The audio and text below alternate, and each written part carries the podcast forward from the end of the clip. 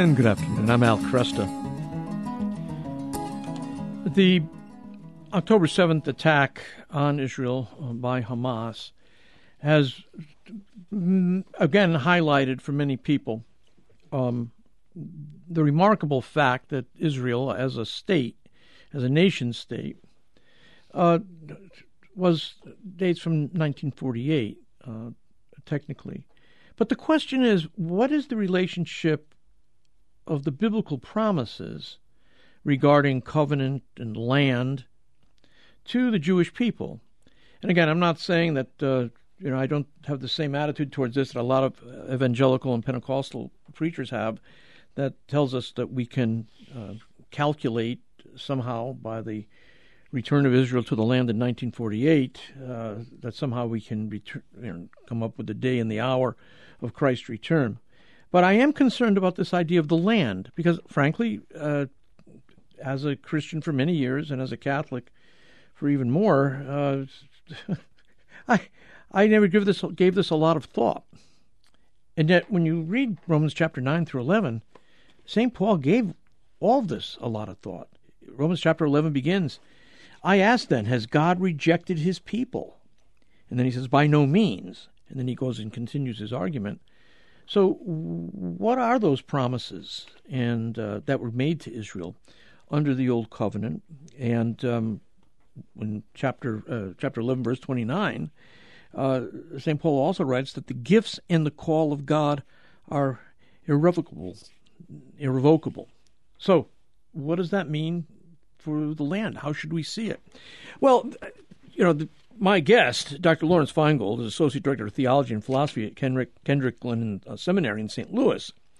And I just came across an essay of his recently called The Return to the Land of Israel as an Eschatological Sign in the Light of Romans chapter 11.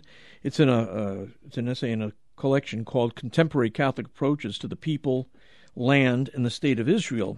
And I knew uh, Dr. Feingold's work uh, from his three volume uh, uh, were called The Mystery of Israel in the Church. And again, uh, tremendous, tremendous uh, material here, a great amount of work. And I thought if I had a question about the land and its current status in Catholic thinking, I don't know who else I would be better to talk with. And Dr. Feingold, great to have you here. Thanks. Thank you for having me. It's a great pleasure. Well, let, us let's, let's go to this. Um, and before we go there, you make a you make a point in your essay that you you are talking about um, the land as an eschatological sign, and that you weren't really making uh, out to make any political statements uh, about this. Is that right? That's for sure. Yeah. Yep. Okay. Yes, I'm a, I'm a theologian. I'm um, looking at it from the point of view of um, Catholic theology, and and and only that. Yeah. No, I think that that's good. And it's good to get that on, on the table here. Um, mm-hmm. What the uh, limits are of what we say.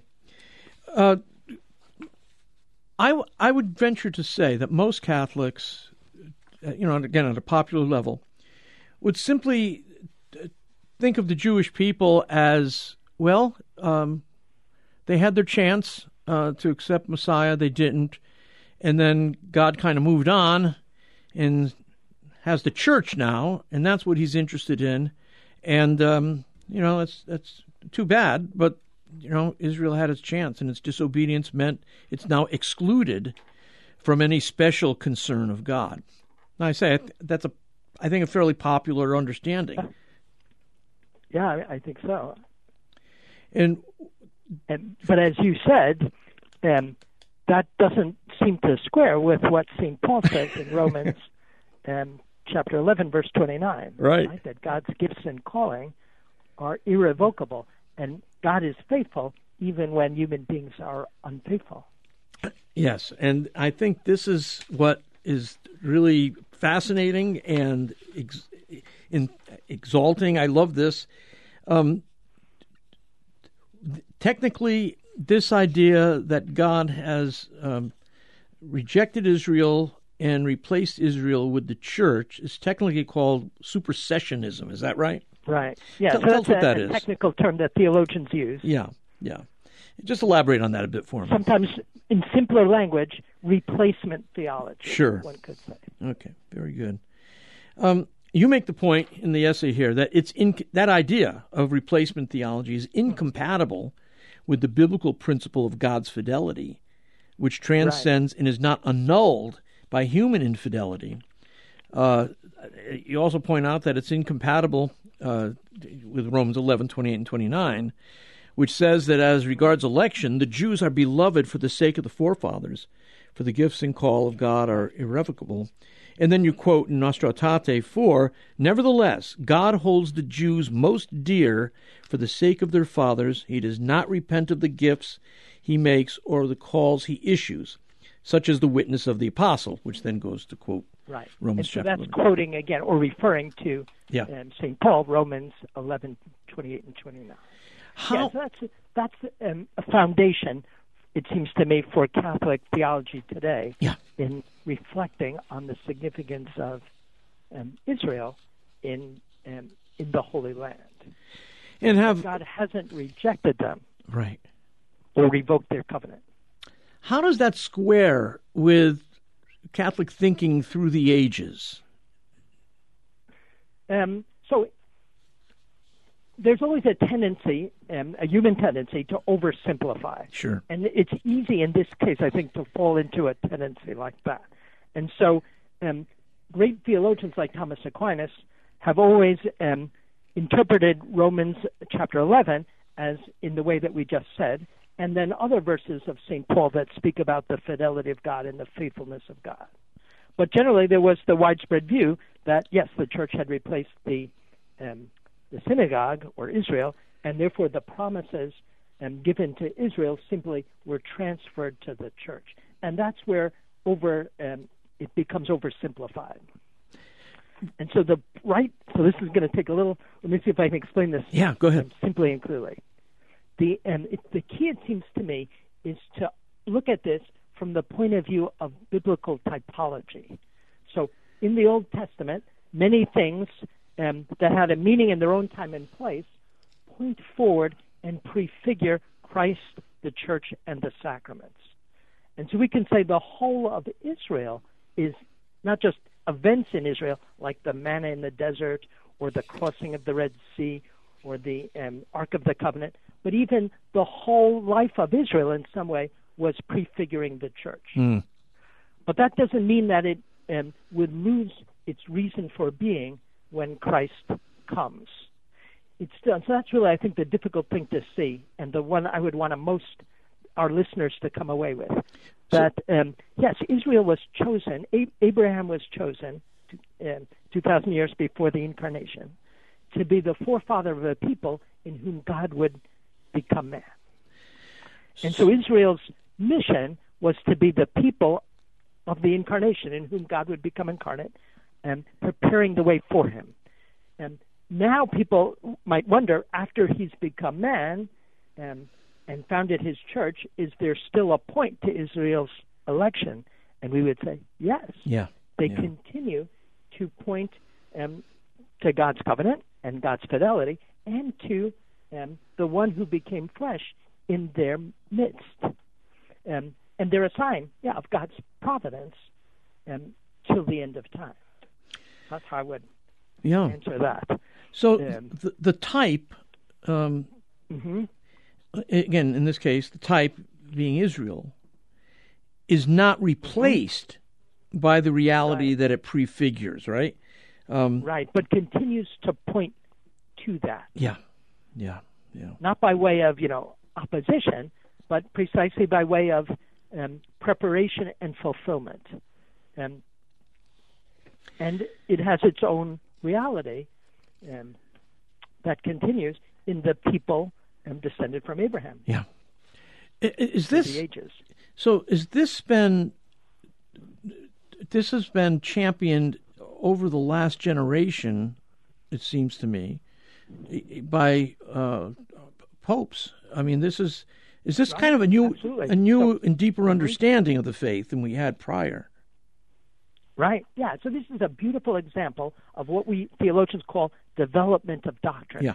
Something that's been there from the beginning. We could see it in in Revelation, um, such as the, the verses we said of St. Paul or simply God's fidelity to his covenant, but it's something that um, as the church ponders her revelation century after century, she comes to see in a deeper way. And, in, and very often it's events of history that help the church to um, see things in a deeper way.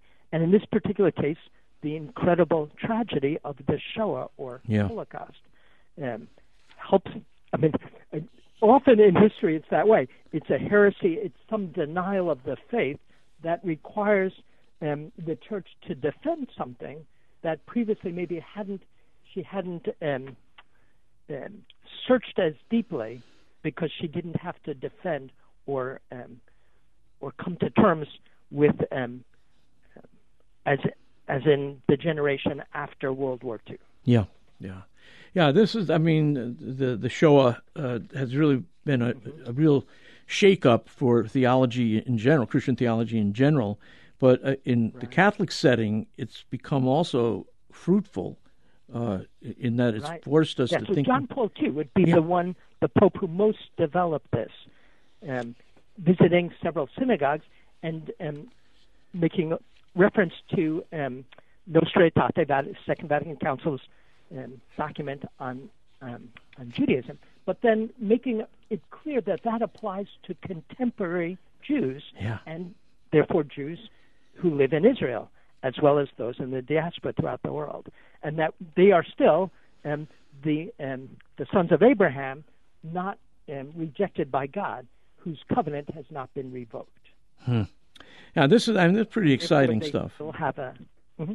It's pretty, pretty, exciting stuff when you think about it. Uh, that we're seeing this happening uh, in the development of Catholic thought now. So, right, right. and then more recent popes, um, in particular Pope, Pope Benedict and um, Francis, have continued um, making those affirmations, um, if anything, even more strongly. And um, and we have a series of documents also um, that from, develop that. And different dicasteries clarifying. Uh, Larry, hold it there. We've got to take a break. Come back and continue the conversation. My guest, Dr. Lawrence Feingold, he's the author of a three volume work called The Mystery of Israel and the Church. Uh, and then recently, though, I came across an essay of his uh, that has got me thinking about the reality of the land.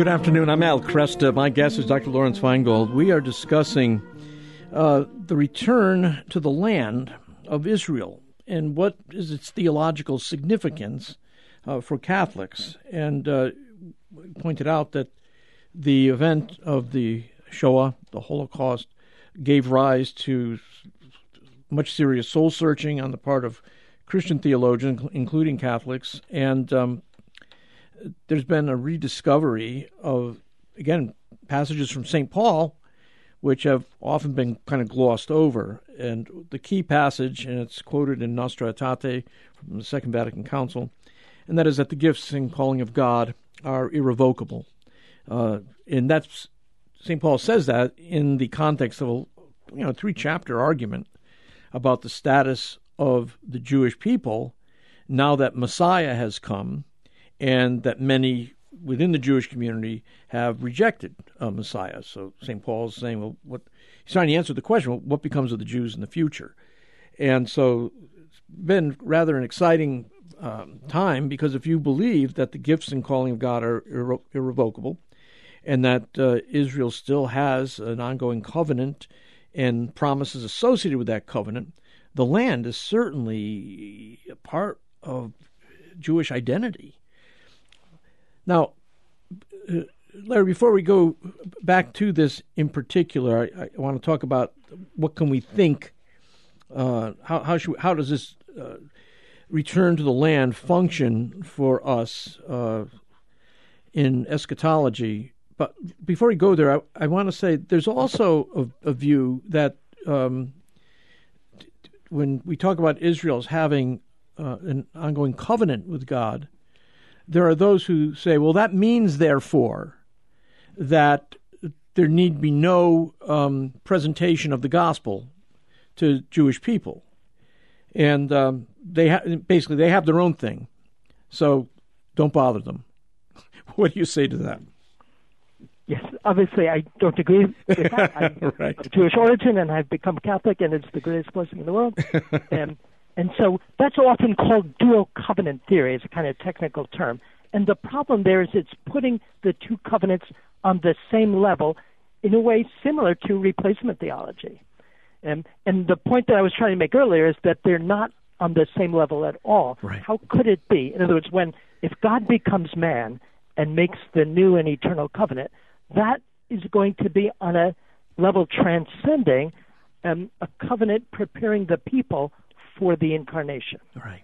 And so they're not um, on the same level or plane. And Jesus became man for every human being whom he has redeemed on Calvary. And he's won the grace for every human being to receive um, all the grace that we receive during our life.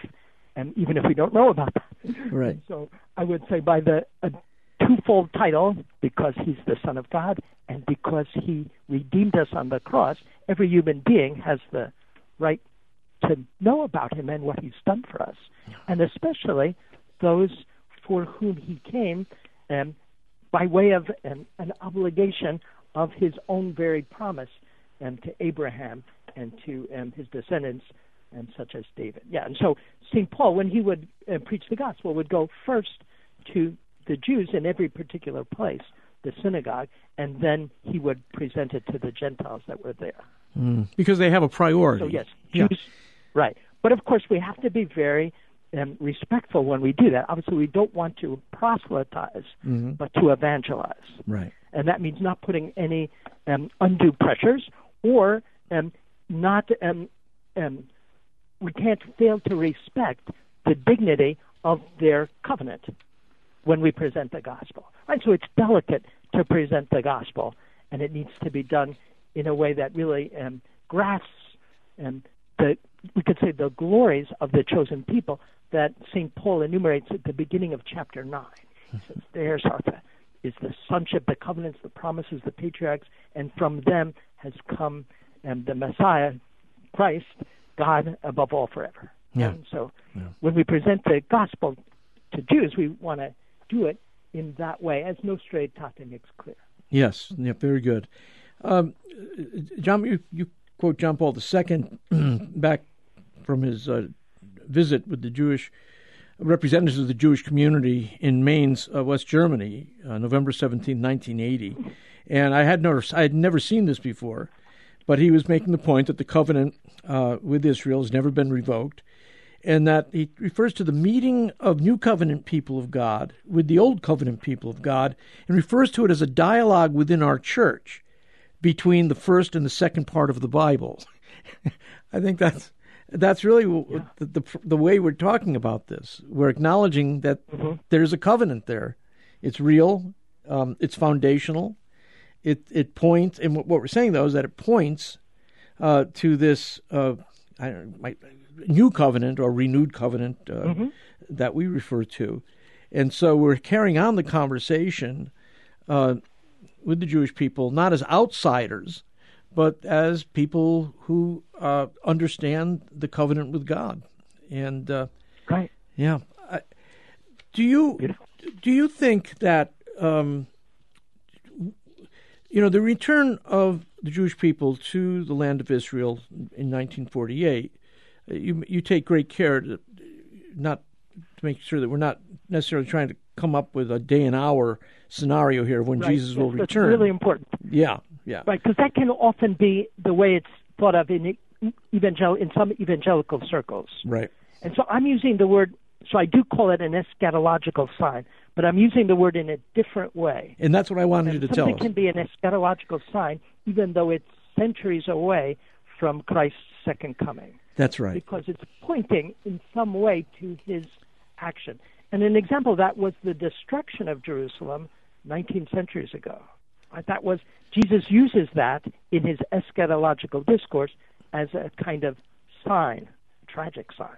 Yeah. And and so we could see this return to the land as um, um, also a sign, not not tragic in itself, although accompanied by tragedy, which is the continued strife in the land. That's right. And so, just for me, going to we lived, uh, my wife and I, my, our family lived in the Holy Land um, for a year in the 90s, and it was we lived in the old city, and walking distance from the Holy Sepulchre. It was such a joy to be in the in the Holy Land, and for two reasons: because that's the land where Jesus you know, walked and did his mysteries, but also because it's the land of the old covenant of of um, of the people of Israel and all of God's action in the old covenant. And the prophets often speak of um, yeah, exile as a um, um, in some way as a, a penalty for infidelity to the covenant in different senses, but speak of the coming back to the land as a um,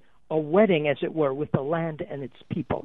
And so it's beautiful to see in the in Israel today that wedding, as it were, of the land and its ancient people. Yeah. But of course, it's tragic, right, to see the continual pain Sure. and, and and conflict that accompanies it.